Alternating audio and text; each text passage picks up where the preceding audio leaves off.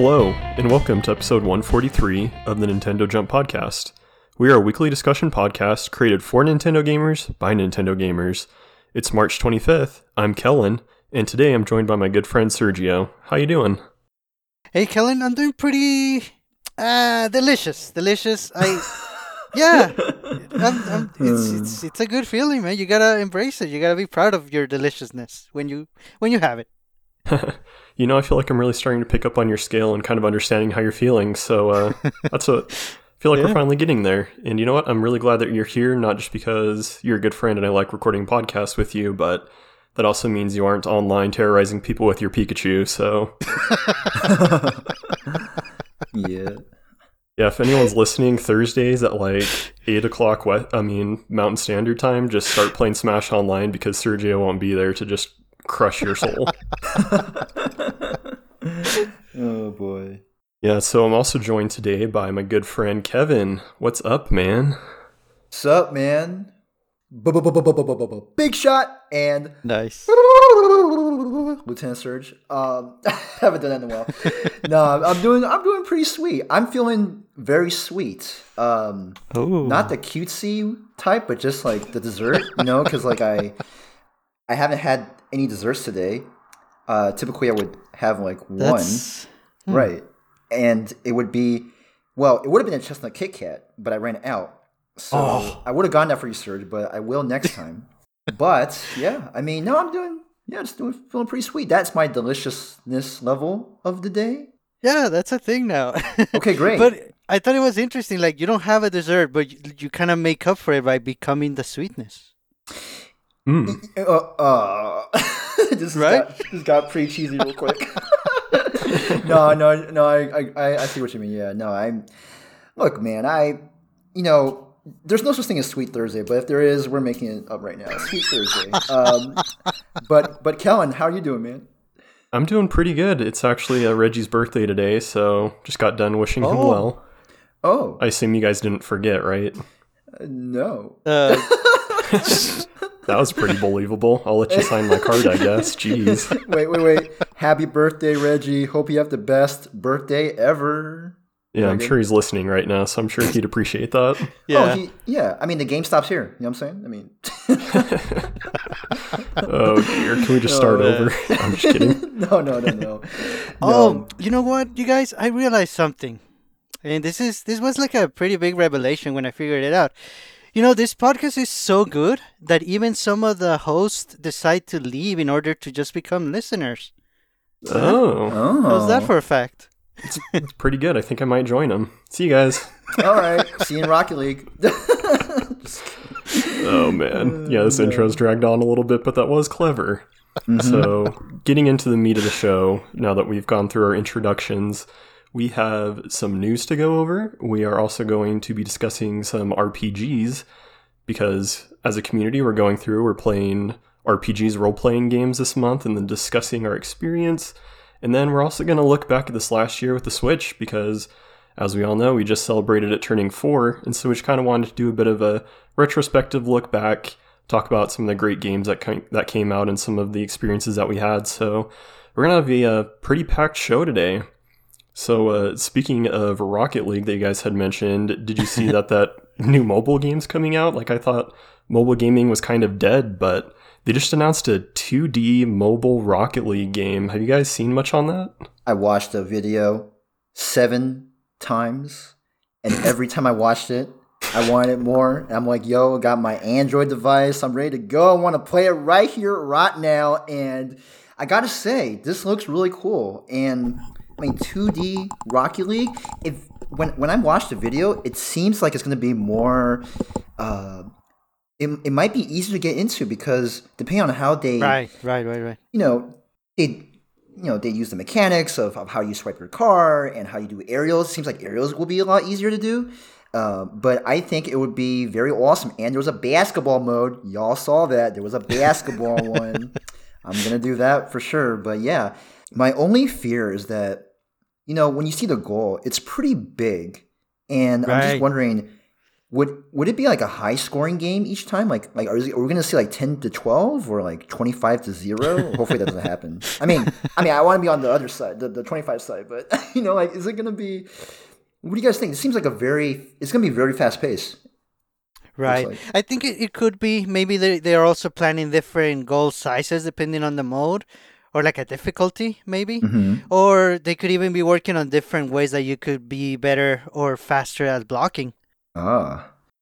I was a little bit apprehensive at first when I first saw that Rocket League was going mobile because I've never been great at playing mobile games. And when I do, it's like tapping on menus or just making decisions instead of like actively trying to navigate a car to hit a ball into a goal. And so I was a little nervous on how that would um, kind of translate to playing on like a mobile device. Right. But overall, from what I've seen, it looks pretty impressive. It seems like they've really taken their time on this before presenting it.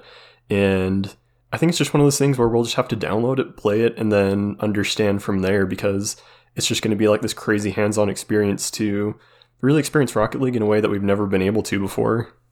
Right. And do do you know if it's free? Free to play? It is. Okay, that makes sense. Yes. I'm hoping you can just play whenever instead of having to wait for like your energy bar to refill or whatever Ah. the new mobile gacha type thing is. So, yeah.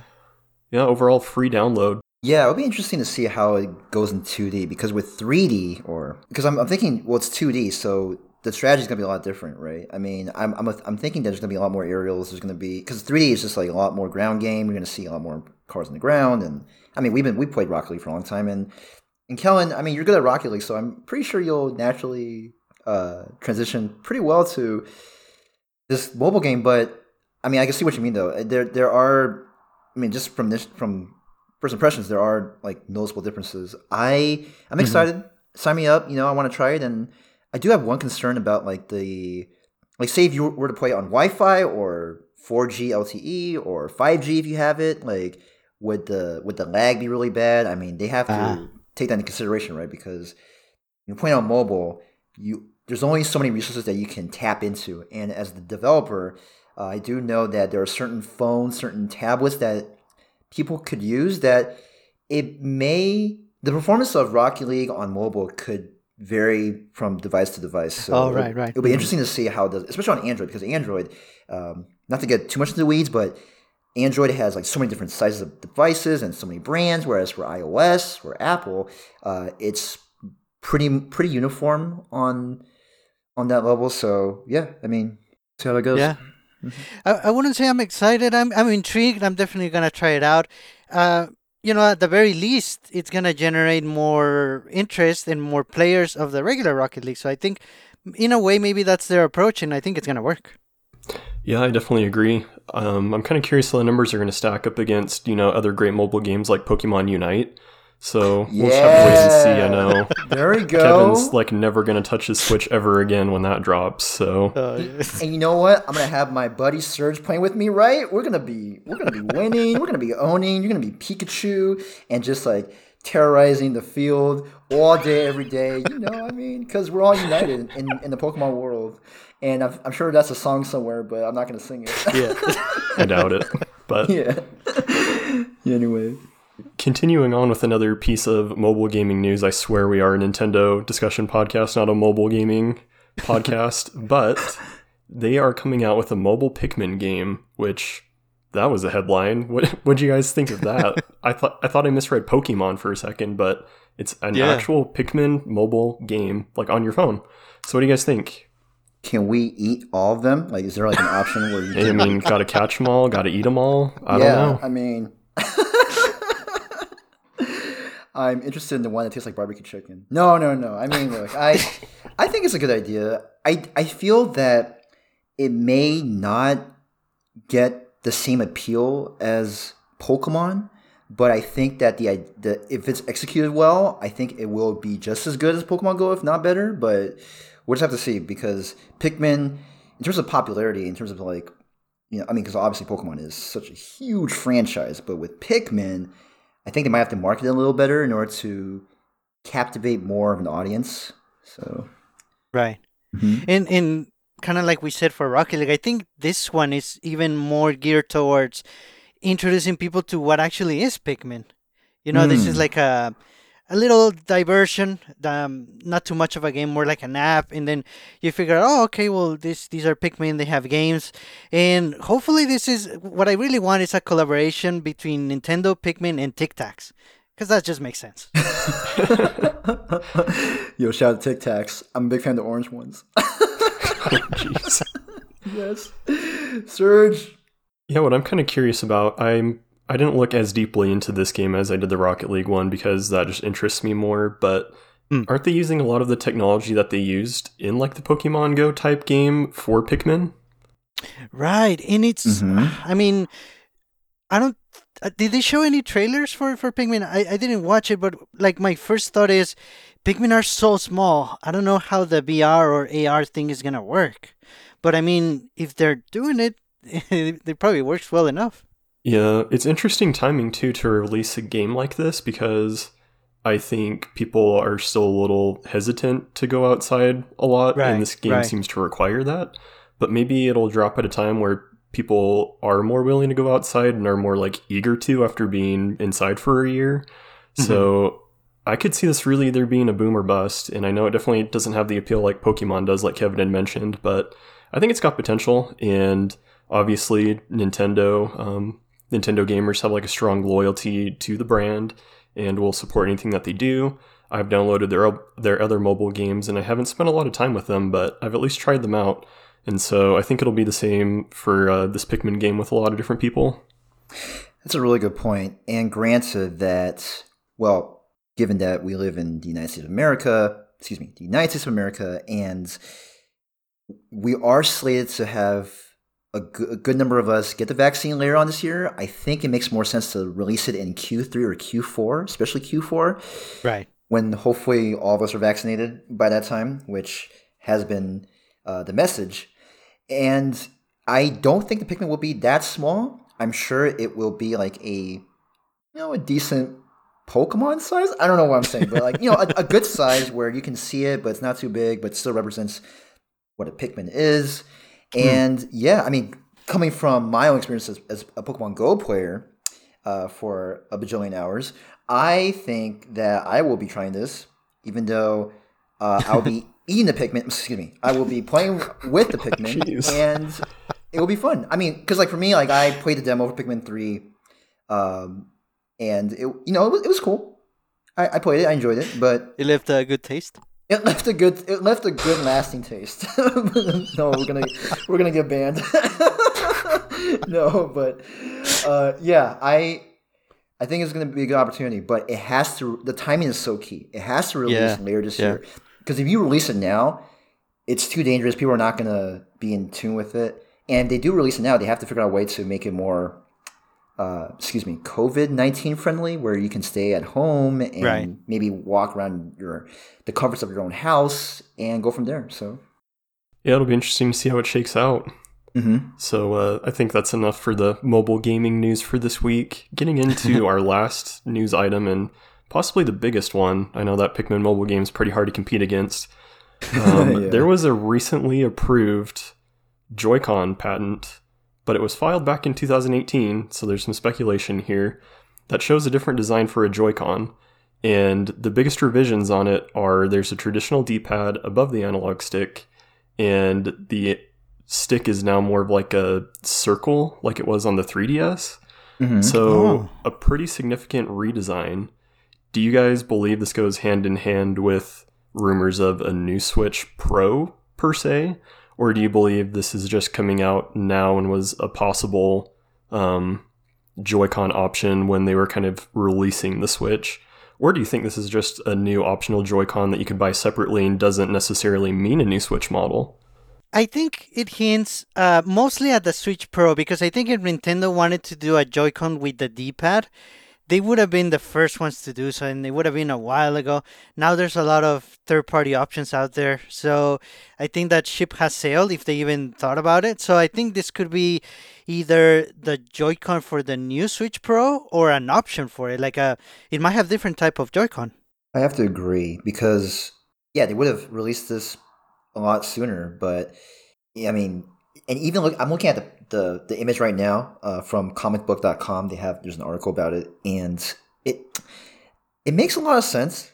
I I do want it right now. I would love to have it in my hands, but yeah, I I think this would be for in conjunction with the Nintendo Switch Pro that will be coming out sometime later, hopefully later this year. Hopefully. hopefully, yeah. I mean, I'm knocking on wood, but yeah, I uh we'll see how it goes. Yeah. What do you guys think of the design if you looked at kind of the pictures from the patent? Everyone's talking about the D pad, but personally, I really liked the circle pad replacing the stick that kind of sticks out because, like, the PSP had that and I owned a PSP, and it was nice because I feel like that helped combat drift a bit. Because whenever I take my Switch and put it in the case that I have, I feel like the sticks still protrude, and so I'm nervous that that's gonna like ruin the sticks or cause them to drift a little bit but when it's like flattered to the actual controller, I feel like there's less interference with it. And obviously, that's been one of the biggest critiques with the Joy Cons is the drift. Right. So I wonder if this is like their way of combating it. I don't know if this was just an idea that they had, you know, three years ago that's surfacing now, which is a very real possibility. But I kind of dig the design. What do you guys think? Yeah, I, I like it too. And what I'm thinking is maybe there's gonna be uh, different options for the Joy-Con on the maybe even on the regular Switch. It could be this one with the D-pad in the sort of circle pad looking joystick, and then the more traditional Joy-Con with just buttons in a, a regular joystick. So yeah, it, it could it could offer different. I mean, it, it would work for whatever game you're playing, whatever you prefer. If you like the regular joystick or more of a circle pad experience like on the 3DS, and then you also get the D-pad. Yeah, I'm just a little concerned about the circle, the flattened circle uh, pad, because it depends on how stiff or loose it is, and like how you would move it on, uh, you know, eight directions. I mean, if it were just a button, that'd be fine. But it's a, because the circle pad, they definitely have to nail that really well. And then there's a, those two buttons on the bottom. I mean, are Yeah. those like start and select? Is it the screenshot button and the home button? Uh, what are those buttons used for? That's kind of my mystery Yeah. right now. I don't, I don't know. I mean, I would imagine to be um, the screenshot and home button, but then say if you have the regular Joy-Con on the right side, then that means you'll have two home buttons. So I don't know. That's kind of a quandary. hmm. Yeah, more questions than answers right now, and I can see what you're saying about the circle pad. I wouldn't want to play like a first person shooter per se with that because it feels Right. like you would lack some of the control or like the depth of where you would look. But for Mhm. a lot of other games, it would feel for like a more casual type game, it would feel nice. So I could see it being like beneficial if it was a Joy-Con we could switch in and out. But then anytime you talk about interchangeable Joy-Cons, that leaves out like the Switch Lite users because they can't just freely Mm, snap true. on and off their Joy Cons. I mean, I guess they could try, but I'm sure that would void their warranty. Um, We're only Switch heavy users. No Switch Lite. I'm just kidding. No. it's I mean- ironic coming from you.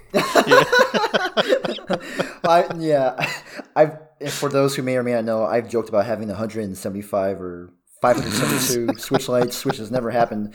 I don't, I don't have a Switch Lite. I have a Switch Heavy, or excuse me, uh, a regular Switch. Switch Heavy is a term that was coined by a particular community member of our Discord, a good friend, uh, Napping Rat. With that being said, yeah, I, I don't know. It, it, it, it would just we'll just have to see how what they do, and or maybe one of those buttons is a streaming button where you can press it and you can start streaming. I don't know. I mean, there's they could add new functionality, so we'll see Ah, how, where yeah. it goes. Yeah, you heard it, in Nintendo. Uh, you can pay me in royalties. just no, no, no. You can pay me in Switch Lites. yeah, oh, that'd be great. Oh man. So I think that about wraps us for our news items. And real quick, I briefly mentioned it in the intro. This month we are, and actually extending into the end of next month, we're playing through RPGs as a community. And so we've kind of expanded the game of the month idea and we turned it into a genre of the month idea. And mm-hmm. so it's like totally open. Anyone can play any RPG, and then we're going to get together at the end of the month and talk about our experiences. But there's been a little bit of confusion slash discussion between like what an RPG actually is because that line just becomes thinner and thinner as time goes on. So I just wanted us to mm-hmm. briefly go on the record, recorded, try to explain what an RPG is that makes it different from any other game or game with RPG elements, And then at the end of April, once genre of the month is over, we'll kind of revisit this topic and see if our opinions change as we played through the games. So, do you guys want to take a stab at trying to define an RPG? Yeah, sure. I actually ha- so I'm going to quote from Techopedia.com if I may.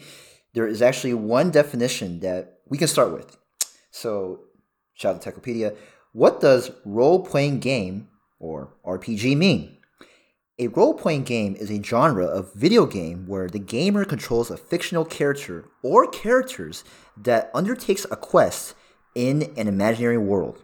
So, that's a very generic slash general definition of a role playing game. Obviously, there's a lot more to that, but right. we can start with that. Um, to start with that, w- w- the first thing that I think of when I think of an RPG, and it is in that definition, I would say it has to have a deep story. mm-hmm. You know, th- there's some RPGs out there that don't have a deep story. oh, Pokemon. Oh, oh excuse me.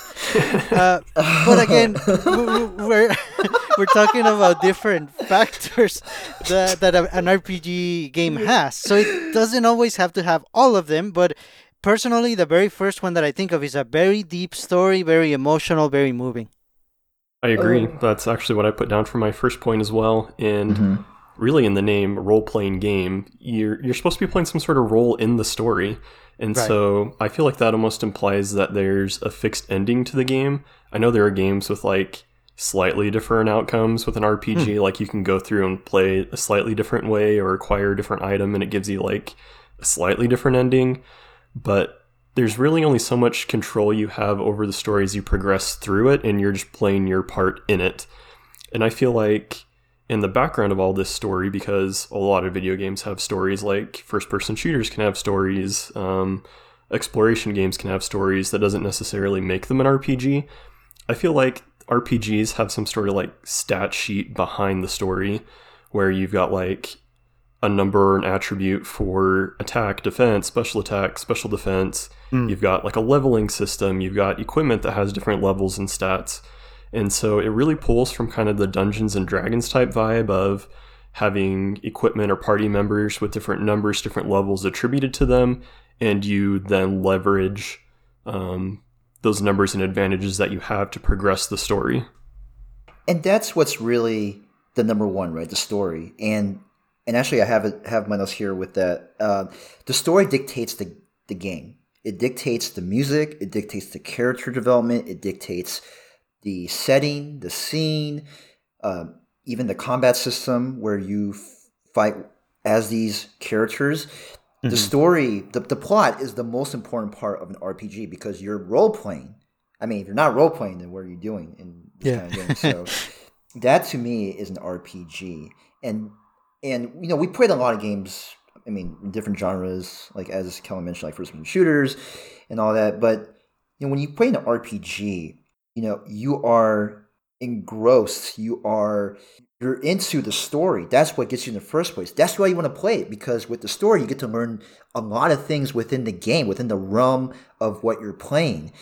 You know, different character traits, different qualities of a character that would be related to real life. Like you get to learn about betrayal, trust, depression, anxiety, all these different feelings and emotions and all that. Like that is that is really heavy, but it is worth your time because hey, it's an RPG and if you don't know what you're getting into, well, you should try one and find out. no, but yeah, I, I yeah, definitely the story is number one. Yeah, and Kellen, I, I really like your point about sort of the leveling system that is tied to the role. Like you said, a traditional RPG has an ending, so you can kind of track how far you're into the quest or the main story by your level, by the the items that you have. In other games, you know, you have different weapons. You have either more enemies or more challenging enemies, but you're not really leveling up per se, or at least that's more of an RPG element. So yeah, I definitely agree with that. Um, the the the stats in the game kind of add to the role, and I think also a large cast of unique characters. Uh, you kind of need that because you want different roles. Um, the more characters you have, they're going to be playing different roles. And I think in a good RPG, most characters are very unique. That's why in Pokemon they're kind of all the same. oh, Oh man, no. I thought the jabs would stop when Daryl left, but geez, you just picked up the banner and you're marching along. I think there is some sort of there's a level of influence that has occurred, especially in the earlier episodes, and Sergio is just showing his true colors. I won't say it's me. It might be. It might be Daryl. It might be both of us or other people. But you know, You know, I think that's a really good point you made about the different characters with different roles, though, because that's definitely one of the points that I had down for an RPG. And hmm. sure, like it bleeds into other games that can be pretty far from an RPG. Like I was thinking of even Overwatch. There's like tanks, damage, and healers, which is kind of like an RPG motif, but it's obviously not an RPG. And so I feel like to be an RPG, it, you have to have a collection of these RPG type elements but you have to hold I don't know if it's a certain number, but like a plethora of them. Because different games always borrow from them. Different games will have skill trees. Different games will have different classes. They'll obviously have like a very story driven narrative or even a leveling system. But I feel like when you combine enough of those together, that's when we start to call it an RPG. Do you guys agree with that, or do you feel like there's still something that breaks the divide between an RPG like game and an RPG? Hmm. I mean, the the more games that are out there, and the more developers play around with mixing genres and elements from the different genres, it's very hard to you know really define that. The line gets really blurry. But I think that's how it started. RPGs just started with like a unique cast. I mean, we call them. You know, you have your party, right? Usually. Maybe four characters. Sometimes, not too many times. Sometimes it's less. Sometimes it's more. And I think when it's more, it, it even adds to the to the different roles because you're gonna play the game a certain way. You might not get a chance to really connect with all the characters in their roles, but that could encourage you to replay the game and have a different party or focus on different characters. that's a good point because there's games like Children of Morta where you do get to use different characters and you get to learn about different characters and how they play and and because Children of Morta is essentially this action role playing video game with roguelike elements, so you're wow, you so you have action and role roguelike. Um, it I feel like as time goes on, we have all these genres mixed together, but within but the core is still a, a RPG, and I think that I might just retract back a little bit what I said earlier, where story is number one. Story was number one when RPGs were still very early, but Hmm. now when we have all these games that are out that mix all these genres together, um, it it kind of becomes diluted, and it, it's not always black and white. There's a gray area in, in terms of like what an RPG is. Um, essentially, if the publisher slash developer says the role playing game, you should probably take their word for it, or you take that with a grain of salt, and then you make your own interpretation. Because, like for example, Diablo two, Diablo three, especially Diablo three, I don't consider the story to be very good. Okay, I don't even consider, consider it to be a good game. No, I'm kidding. No, it's a good game, and uh, but it relies so much on the action part more so than the role playing part, where you're focused on like you guys mentioned the leveling up and the stats, but you're still role playing a type of character in the game. So, point being, nowadays the genre has been very mixed with. It's been very integrated with like different genres, and it's it's good. It's it's a really good thing. I don't think it's a bad thing at all because a pure RPG may not sell as well nowadays. But back then, That's like true. back in true. the nineties, like Final Fantasy VII from nineteen ninety seven, like like that that was one of the the hallmarks of an RPG. You know, and then as we get older and then we find out different games like Children of Morta or even Hades, which is a really one of my favorites. But you know, you always you have all these genres mixed together, and it's it's a matter of like personal preference and what kind of theme you want in the game. So Yeah. and I like what you said. I don't think it's necessarily a bad thing that games have different fragments of RPG games because anyone that's played an RPG knows that it can be taxing. Like you're playing 40 to 60 to 80 hours. You have random encounters, you have to grind for levels. Sometimes the story or a character you don't like, but you're stuck with them for like 10 hours. and so when time's limited and there's so many games to play now, like you can open the eShop and there's just a million games that you can play. It's hard to really dedicate that much time to a game that has elements that you don't enjoy. So I think it's good that they're kind of picking different elements from RPGs and throwing them into games. It's kind of interesting as we're talking about different RPG elements. We talked about games that clearly aren't RPGs like Overwatch and Children of Morta and Pokemon. Um, Right. it's just interesting that all those different elements are present in those games still, but we know that they aren't RPGs. But when we play like a true RPG, we know it's an RPG. And Right. so I guess my overall question that I still have to carry throughout this until the end of April is what is that defining characteristic that makes something a true RPG? Because when I play a Final Fantasy game, I know it's an RPG. When I play you know, any other RPG, I just know that it's a true one. Bravely Default 2, I'm sure as you're playing through, just feels like a true RPG experience. And so I'm not quite sure still what that defining characteristic is. I may have an answer, but we're gonna have to explore this one. Uh, maybe if the game doesn't connect with you in every aspect and you stop playing it, it really wasn't an RPG. Maybe that's a bit of a requirement, like because of what you said. Since they take so much time, everything has to be spot on for you in order to keep at it. So Pokemon Sun, or excuse me, Pokemon Moon to me is not an RPG because I stopped playing it after a while. No, no, no. Yeah, I, I see. I like what you said, Serge, because um, I think to add to that, I mean, essentially role playing. Like you are playing the roles of different characters. Uh, that in itself is that's what defines an RPG. Because if you don't have that, if you don't have different roles that you can control, that you can That's true. use. That's That's, not an RPG. Kellen, you mentioned Final Fantasy, you know, the Final Fantasy games. You're playing Final Fantasy right now. You are controlling different characters with different roles. Role playing role playing video game. Yeah. Well, to play devil's advocate, I feel like that's any game that has a character. I could play a first person shooter game and play as a defined character through a world to destroy someone. But that's not necessarily an RPG, right? That's still a first person shooter. Right. Yeah, that's true.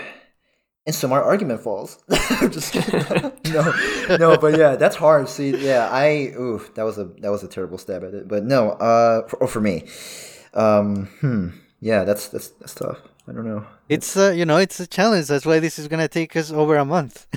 Yeah, that's Yeah. why we had to give ourselves all that time. Um, I think another thing that really pulls into RPGs that aren't necessarily an RPG element, but is more unique to RPGs, are the appearance of quests.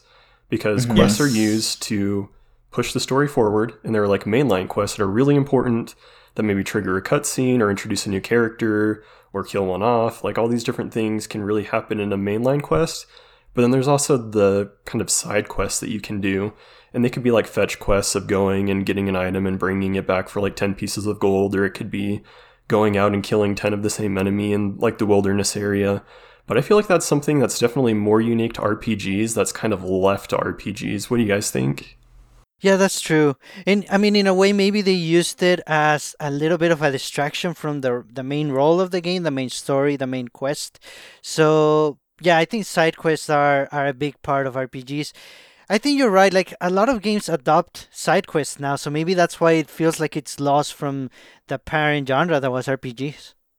Xenoblade Chronicles the Definitive Edition is a terrible example of side quests because there's so many of them. There's at least like ten thousand of those. I mean, I kid Sounds like a great example. It's a great well, it's a great example, but it's a ter- but it's it's terribly executed because a lot of them are just like fetch quests and as you mentioned, and I, it, it gets tiring. But a game like well, let's go back to Final Fantasy. You know, like Final Fantasy, you know, let's say Final Fantasy Seven, where there are side quests where you get to fight certain bosses. You get like these amazing Mm-hmm. uh, weapons. Now that's worth your time because that's something that you don't have to do. You just do it on the side. So uh, I do agree that the side quest itself does get lost in the sea of games that we have today.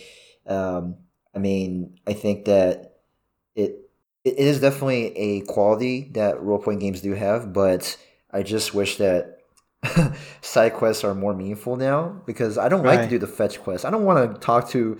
Okay, so I don't want to talk to. I don't want to talk to like a husband and wife in Bravely Default 2 back and forth over something about lunch and forks and like making sure that the husband is fed. Spoiler alert, not really. You'll find out later if you play the game. But yeah, it's just like, oh gosh, this is so annoying. I mean, and it's a decent joke, but it was a waste of my time. so it's like, come on, man. Like, I don't want to play with that.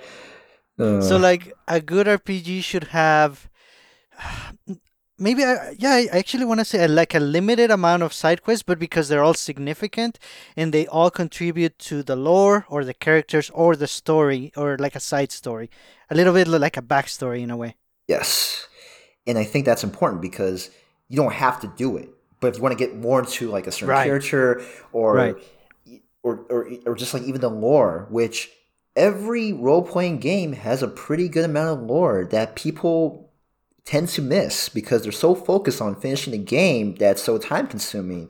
But for those who are more patient, um, well, I don't want to judge anybody because like all of us have other things going on in our lives. But if you do have the time and you do want to do those side quests, it is worth your while, Mm-hmm. especially when these developers, these storytellers, they they put they put that extra one percent for you to to take into, to look into, do those side quests, and you find something that is just so it's just a revelation of of thought, and so those times are worth it. And yeah, side quests are amazing when they're done well, but if they're just fetch quests, just little things, I don't know, not my thing.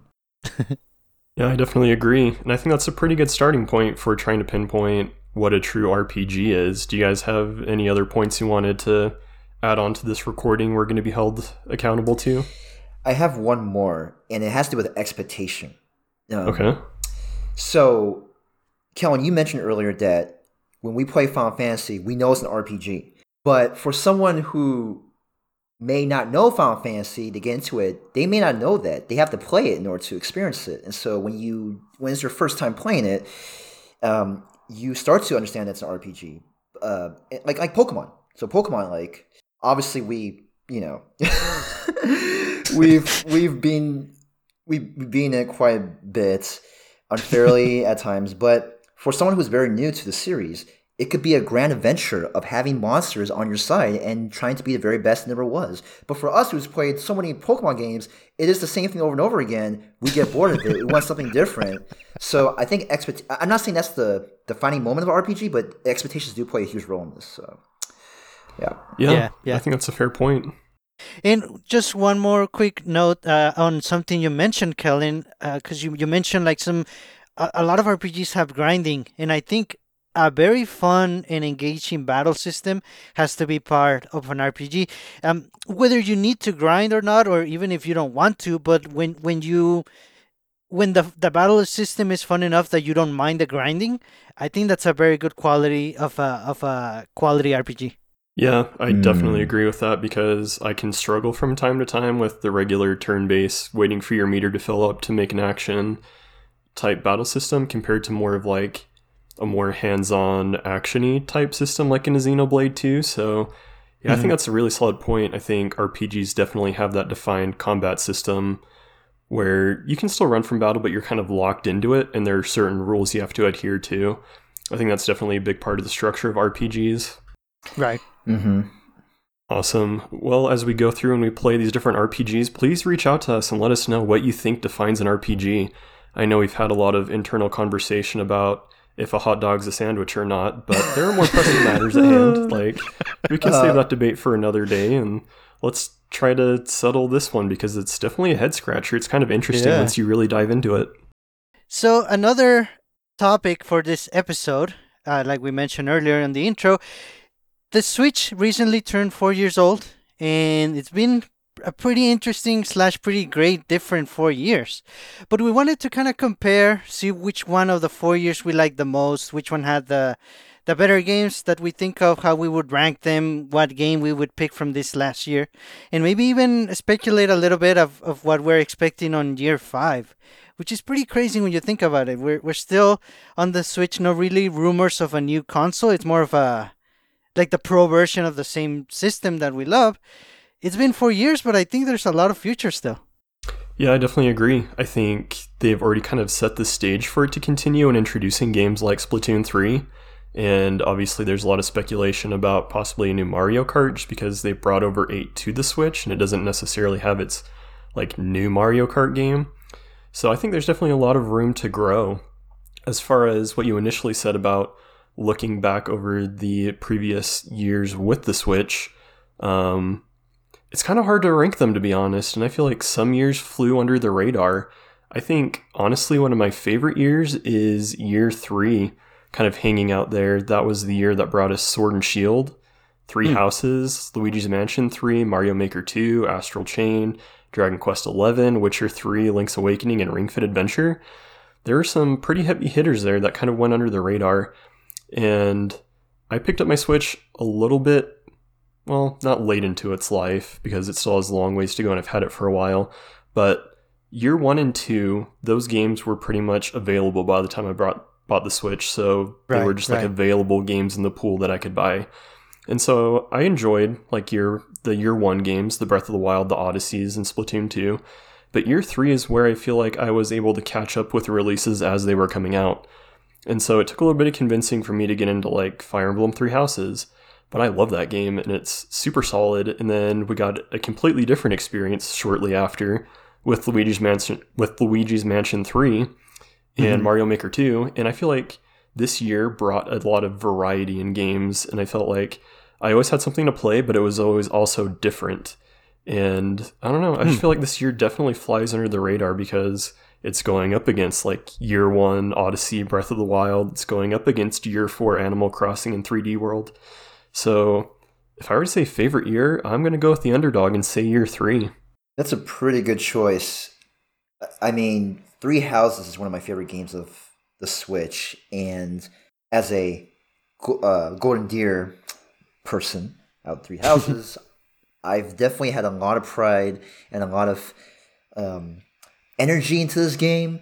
So much so that I bought a Golden Deer necklace on Etsy from a person who makes these from the UK uh, and I still have it. I'm I'm not wearing it right now, unfortunately, but I have it 22 feet away from me. And I it, and Sword and Shield, yeah. I I mean, the first what Pokemon game on a console besides Let's Go because that doesn't really count. right. Excuse us for that, but you know, I mean, a legit new generation of Pokemon, Right. And and and there that you go. Mhm. and I mean, like I think Daryl mentioned it a while back. There was one time he logged onto the Switch, and there were twenty five to thirty people playing that Yes. game, and it's Jeez. like, holy shoot, that is crazy. so definitely, I would say a definitely underrated year. I, I wouldn't pick that as my year, but I, that's a really good choice, uh, Kellen. Yeah, I agree. It, it was a good one. It was my second choice. I have it on, on second place. But I mean, I, I definitely had to go with year one. The introduction of the Mm. Switch, you know, getting this brand new system that had been in the works for quite a while. I mean, the Wii U was dead long before the Switch came out, and everyone, everybody just wanted the Switch already. Everybody wanted a console that you could take with you and still enjoy pretty much the same experience. So when it came out with a hugely anticipated game like Zelda Breath of the Wild, and then it was announced that a new Mario game was coming out that year, which ended up being Super Mario Odyssey. We had Mario Kart 8 Deluxe, which is arguably the best Mario Kart, even better on the Switch. We had Splatoon 2, which was a, a huge sequel to a, an already huge game on the Wii U. Xenoblade Chronicles 2, ARMS, even Sonic Mania. Year one was it for me. I mean, it was it was an amazing experience. I- In a way, you could tell that Nintendo held off on supporting the Wii U for its later years, and most likely it was on purpose, and it was for so that the the first year of the Switch did what it did. It was bonkers. Yeah, and Sonic Mania is one of the most underrated gems of the Switch. I mean, you have like a collection of Sonic levels, and they're just done so well. Um, I remember playing it every day and just having memories of like Sonic the, He- Sonic the Hedgehog 2 because there's certain levels from that. And yeah, I mean, that's my second choice though, unfortunately. Hmm. My my I mean, I have to say and this may be a cop out, but year 4 is my favorite. I I think that you know, Oh. it progresses you know, year 1, yes, like that is like wow, like Nintendo's back. in my opinion, Nintendo was yeah, yeah, yeah. Good Nintendo's point. back. I mean, because I mean, let's let's let's be honest. I mean, the Wii U, yes, there are a lot of games in it, but it did not sell as well as it should have.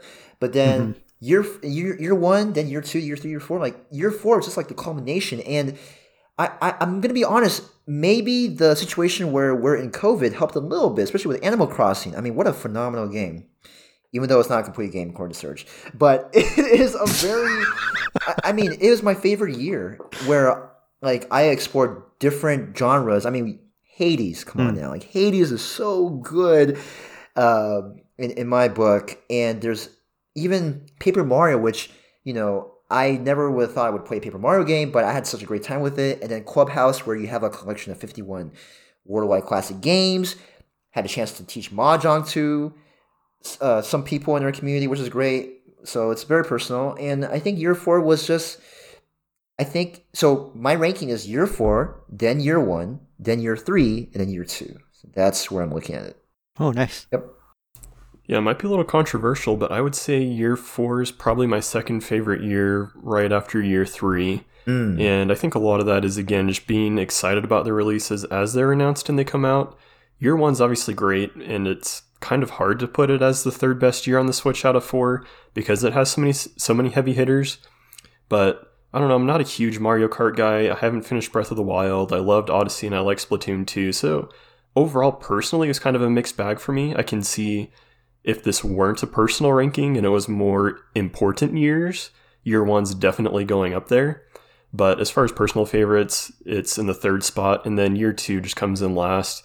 I feel like they really exhausted in year one by getting out so many like great gems that in year two they're like, oh, we played all of our cards in our hand, so now let's port over games from the Wii U. Let's bring over um, Treasure Tracker, Tropical Freeze. Let's bring over a Mario Party game that's not very good, a Mario Tennis game, and Smash is like a big deal. Octopath's a big deal.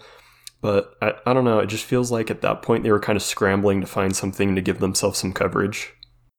Hmm I, I think that Celeste was probably the best, the best game in year two. I have to be honest, or in my opinion, um, Celeste is just an amazing gem. I mean, you have such a very encouraging, positive game that just pushes you to be better and to never give up. And the music is phenomenal. And I mean, shout out to Lena Raine. I mean, what a incredible talent. And yeah, I I'm a big fan of Tennis Aces, Mario Tennis Aces, but yeah, it, it didn't really carry year two as well with that as much. And Pokemon Let's Go, yeah, it's nice to be able to have that. Um, but I mean, in the end, year two wasn't as good as I thought, but it was still, I mean, still decent. So Yeah, it was like a the necessary follow up to year one. I mean, they, they had to put something out, right? And yeah, like uh, Kellen said, they kind of exhausted the big hitters for year one. Um, my personal ranking is year one, year three, year two, year four. Really? And- wow. Animal my Crossing. my issue with year four, I mean, it gave me it gave us Animal Crossing, which I love, but it also gave us a lot of ports. 3D World, 3D All Stars. Even though it's three games, but it's three ports. You know, uh, Pikmin Yeah. Three. Clubhouse kind of feels like a port and not, not even a very good one. So it's like, yeah, the games are good, but there's no, there's not that many heavy hitters. I would say that's that's the problem with year four that I have. that's fair. Yeah, I think that's a fair point, especially because I discounted year two so much for having different ports. I think these ports were personally more exciting for me, so that's why I rated them a little bit higher. But Right. I think that's a really good perspective on what year four was. So obviously, this year was just totally unplanned from what anyone had anticipated it being. And that could True. have played like a decent role into what releases came out this year as opposed to like future years now. Maybe plans got pushed back a bit, and that's why this year turned out the way it did. But looking forward, um, what are you guys kind of expecting for year five? Um, do you think anything got pushed from this year into next year? What do you think it'll look like? I don't know if anything that I'm looking forward to got pushed back, but like honestly, this year is shaping up to be Pokemon Bonanza extravaganza. It's gonna be amazing.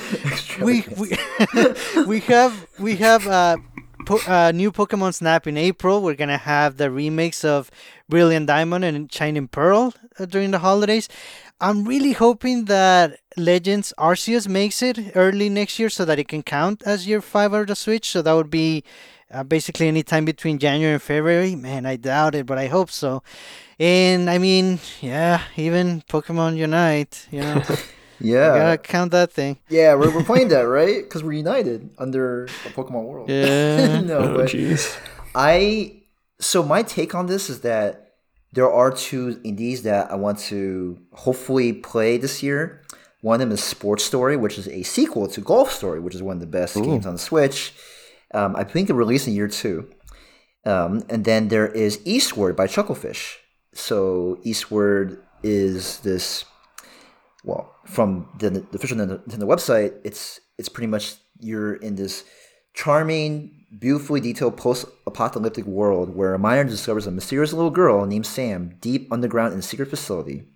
So you you you're going through just this weird world, and you're just I think it's kind of like um, it's a it's like an action adventure role playing indie. Ugh, that's a mouthful. That's all on the Nintendo website.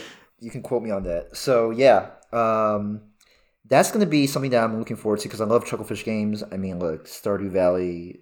I'm not going to get into my thoughts about that game, but it was it's a really good game, and I think that as the Switch ages more and more, the indie movement is going to get better and better. And I think that year five, we're going to see a lot more indies come out and just come out the gates and show us true colors. And so I'm looking forward to the indie side more so than the first party titles. I do want to get Pokemon Snap.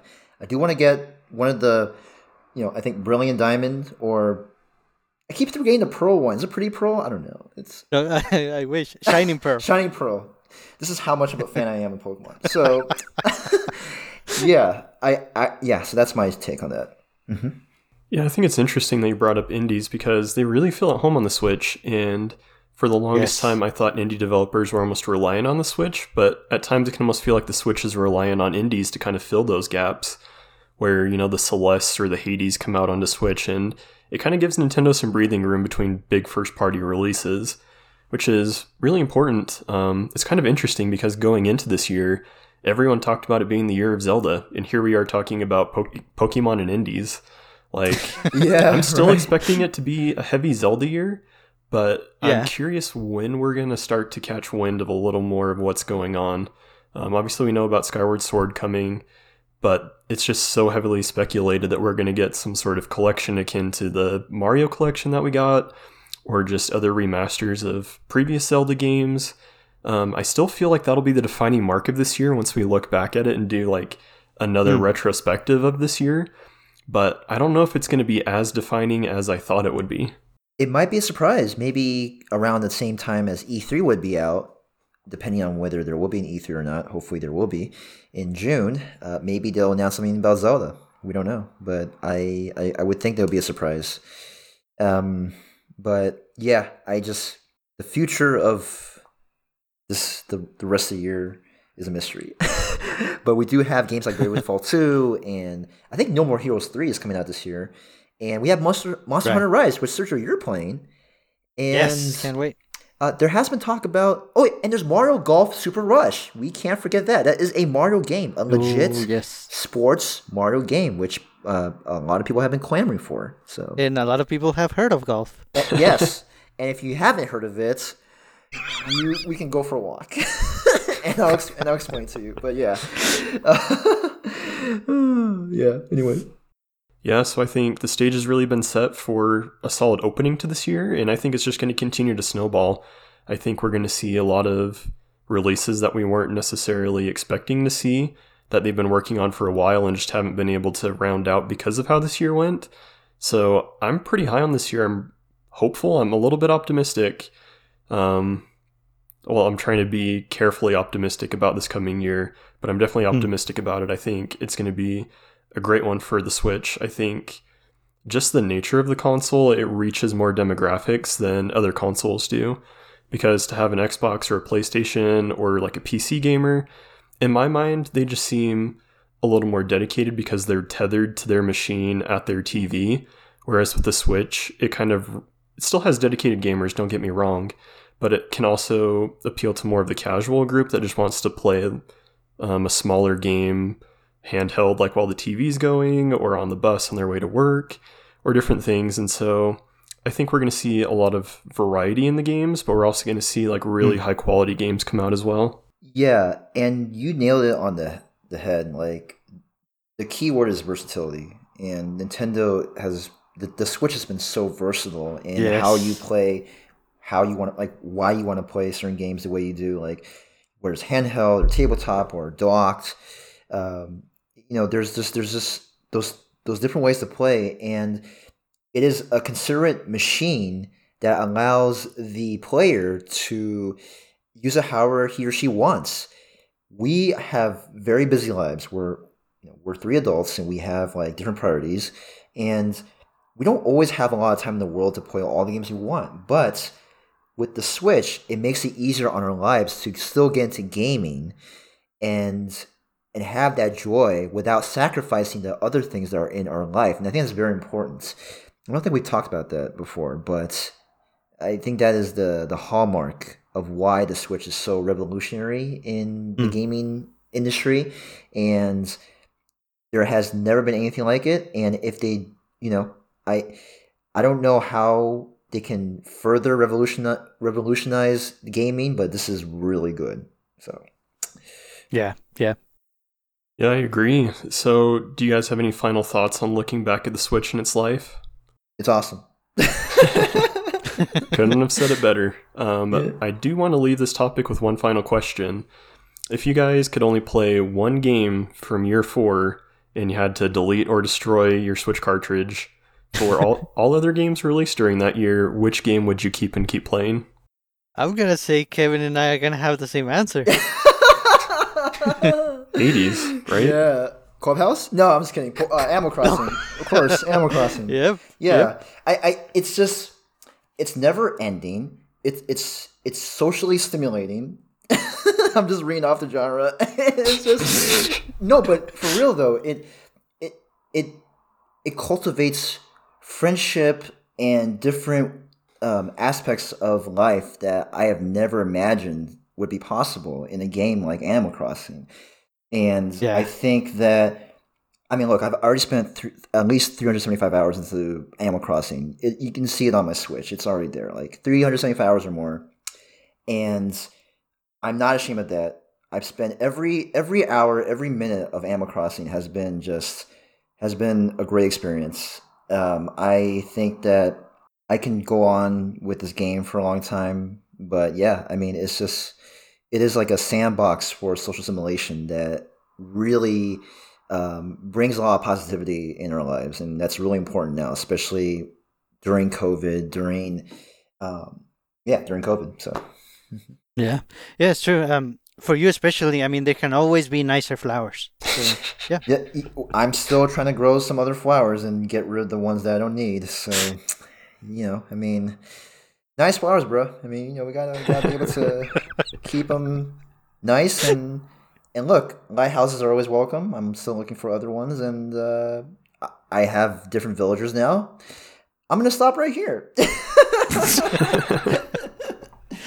So, Kellen, are you also picking Animal Crossing New Horizons? Uh, surprisingly, no. I think Oh. I'm actually going to go with 3D World. I feel like the re- the replayability is definitely still there. Oh, I still want to go through and collect a couple more stars and stamps. And having the online aspect, like Animal Crossing, obviously, I think kind of lengthens it out. So I think Mhm. that's the one I'm keeping. And uh, you know what? I'm going to hold you guys to this. You have to delete or destroy any game you didn't list. Whoa, Sergio's like already eating his cartridges right now to get rid of them. thank you. Okay. oh no, what's gonna happen? if Sergio can't lick his cartridges. And you know what? I'm not a hypocrite. I've already uninstalled Animal Crossing, so I'm all in on this challenge. That's because you, you you don't play it that much. wow. I mean, granted, you did you did play it, yeah. So I did. I- I, gave it a shot, and it's a Give it a good game. Like I can see why people like it. It's just not the one for me. So I Hmm. just stand aside and watch you guys admire the game, and I understand, but I just can't relate. I thought you were gonna say Big Shot, but yeah, it's fine. yeah, no, I mean, well, Sergio, uh, have did you want to elaborate on your choice of Animal Crossing, or No, I mean what I always say in in some people, including Danny, have said that it's a bit of a cop out. But Animal Crossing, it's an experience. It- Mhm. it- yeah, it's a game, but it goes beyond that. Like you said, you engage with your friends, with a larger community out there wherever you when you play like people when even our own discord there's always something going on trades stock market um, people just visiting islands just to uh, play together. Yeah animal crossing is an experience and, and it's it's been amazing. I, I yeah i've criticized new horizons a little bit but I, i've been thinking back on it and even though it doesn't have all the features that some of the older animal crossing games did i mean they did what they set out to do and it, it it's it could be a good foundation for the series. It definitely changed things up, especially being able to decorate outside. So the goal was achieved, and a lot more people are playing and loving Animal Crossing. So that that that's a big uh, kudos to the developer team. Mhm. Yeah, I think that's definitely a solid answer if you were to carry one of these games forward. So definitely understand that one.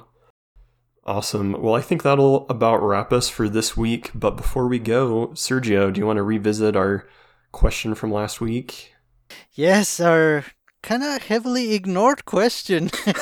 we only had one answer. So Oh, yeah, no. last week we asked. last week we asked, turn your first or middle name into the most RPG sounding name you can imagine. And we kind of figured that maybe people didn't want to use their real first or middle name. We probably should have specified you can make up a name, but we do have an answer. Uh, Dragon, thankfully, told us my real name was originally meant to be Alex, so I think I would be the typical Alexander, but with some nifty subtitle attached to denote something of interest about me. Alexander the Fiery or Alexander the Flamebringer? Ooh, I like that one. That's it, Dragon. You got it. That's that's a that's a that's a spicy delicious right there. Yeah, that's- So yeah, no other answers. uh, for me, I'm actually I'm going with my middle name. Yes, I know. I, I don't like my name. That's why I'm going with it so I can fix it. um, we're gonna give it like a, a, a little bit of Frenchy to it. We're gonna give it a French accent, so it's gonna be Albert. And we're gonna add a little bit to it. We're gonna make it Albert Dubois, which is Albert of Wood. Uh, apparently, this is already a character in something called Phineas and Ferb, but I had no idea before this, so it doesn't count. I am Albert Dubois. Oh, that I don't know what to make of that, but I like it. Albert Dubois. Hmm. Well, I would just be Sid. C I D from the Final Fantasy series because that is the most to me that's the most RPG name. How does that relate to Kevin? It it it doesn't. Do we need to reread the question? Oh, I know. Okay, okay. So look, I, uh, okay. So it's not Sid.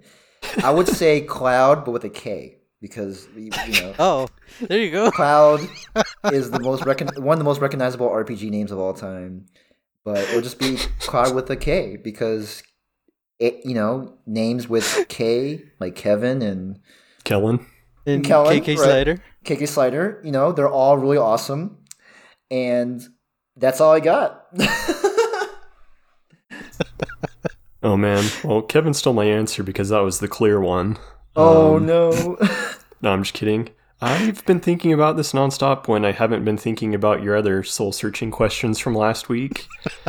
and honestly, I'm not sure. The only thing I could really come up with was like Colonius, because that kind of takes my name and makes it Hmm.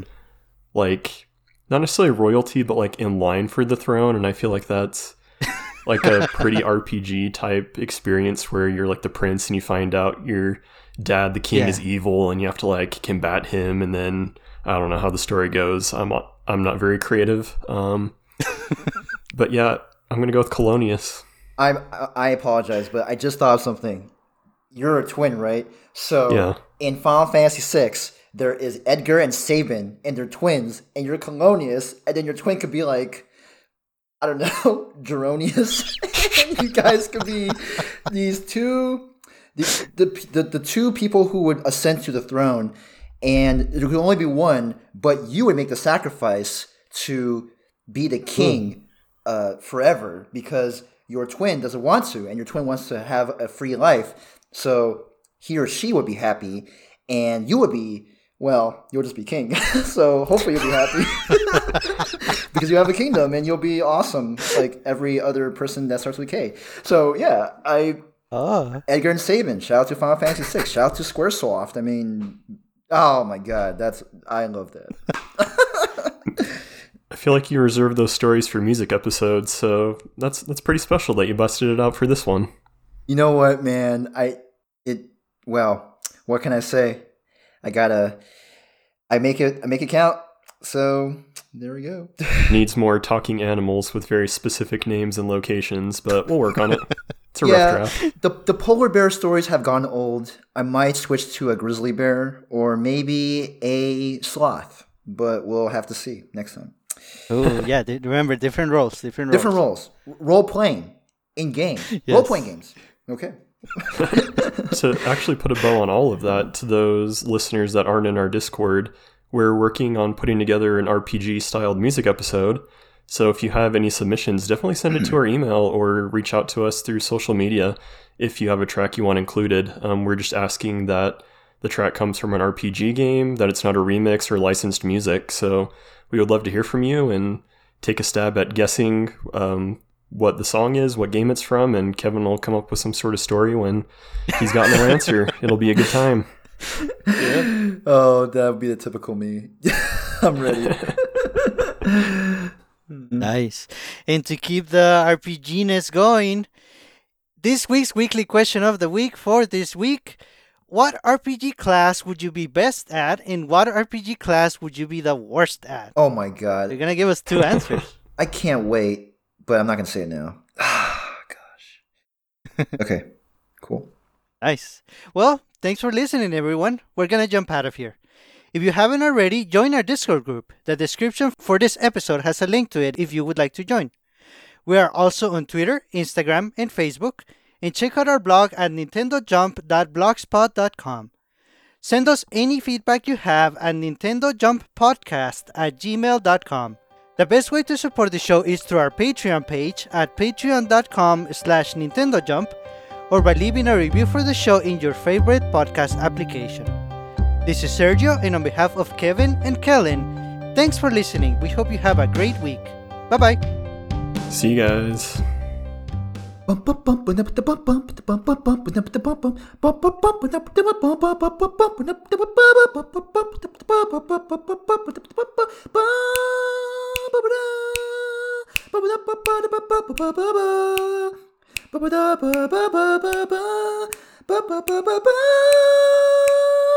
Oh,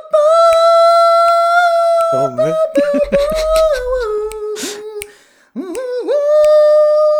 I'll just stop it there. Kelman, please tell me you know this. oh, good point. Uh, honestly, some of those notes were so high the call kind of cut out for a bit, so I don't know. Oh, that Tell my me. my bad. But uh, for those who may or may not know, this is Final Fantasy VIII, the man with the machine gun. Yes. Oh. Anytime you play as Laguna's party with Ward and Kiros, ba-bam, this always plays. Ugh, oh I'm not favorite that far. Oh shoot, I'm sorry. It's all right. Let's get on out of here. No, no, this is gonna encourage him to keep going. okay. Great music. All right. Well, thanks for putting a bow on that search because that's that's a very positive sign. Bye, everybody. Stay safe. See you guys. Bye bye. Be safe from spoilers. I'm so sorry. I thought you were the. oh no. Oh my god. I've ruined your experience. I'm just gonna delete it. No, don't do that to me.